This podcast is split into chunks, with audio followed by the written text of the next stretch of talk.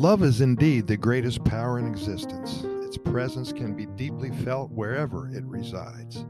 Love can overcome everything and can magnificently transform intricate situations to the better. The great difficulty of love, however, is that it is challenging, so challenging, to find the right words at times to express what you're feeling. The concept of love in itself is quite difficult to put into words, and sometimes it simply takes some inspiration that helps you to articulate how deeply you feel about your significant other. While most of us struggle greatly to put our feelings into words, there are some brilliant people that are able to articulate the fascinating magic of love in the most beautiful manner. It's these people's words that describe love so perfectly that sharing the following short love quotes with your loved one can mean everything to them. Here's a few we'd like to pass along. And then at the end, we would love to share a couple Costa Rica love stories from our readers and from our listeners with all of you. James Patterson, a good love story always keeps the pot boiling.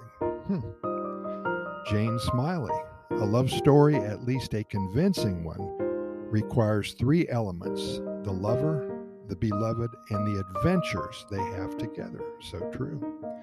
Theodora Goss.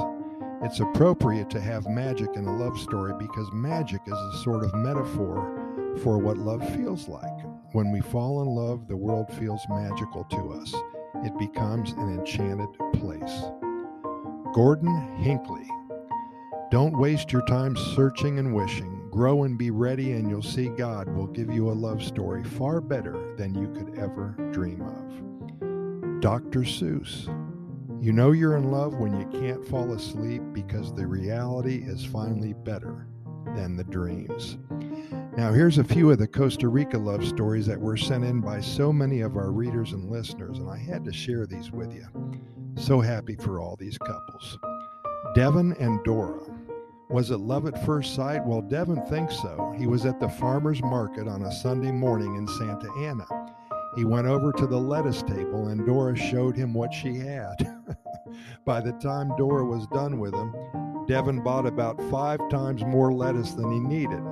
She was a good salesperson, and that was the start of true love in paradise. And that's all it took. Devin didn't wake up that morning thinking he would meet a life partner. It was a typical Sunday in the Central Valley. Three years later, they still show up at the market selling lettuce, cucumbers, and tomatoes. But now Devin is working by Dora's side. They love the country life.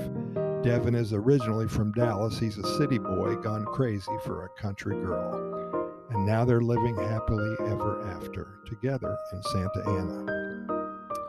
Willie and Erica. When just returning from a Poas volcano tour, Willie missed his bus stop. Well, about 30 minutes later, he found himself in downtown San Jose. He had only been in Costa Rica for four days and he didn't really know his way around.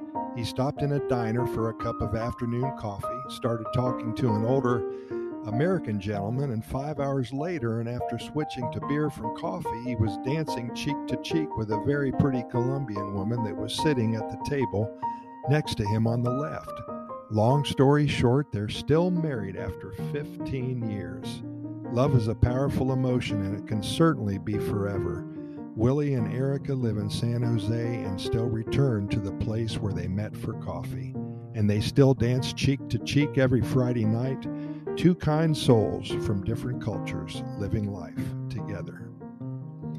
Bernie and Lillian, both from New York, Bernie from Manhattan and Lillian from Queens.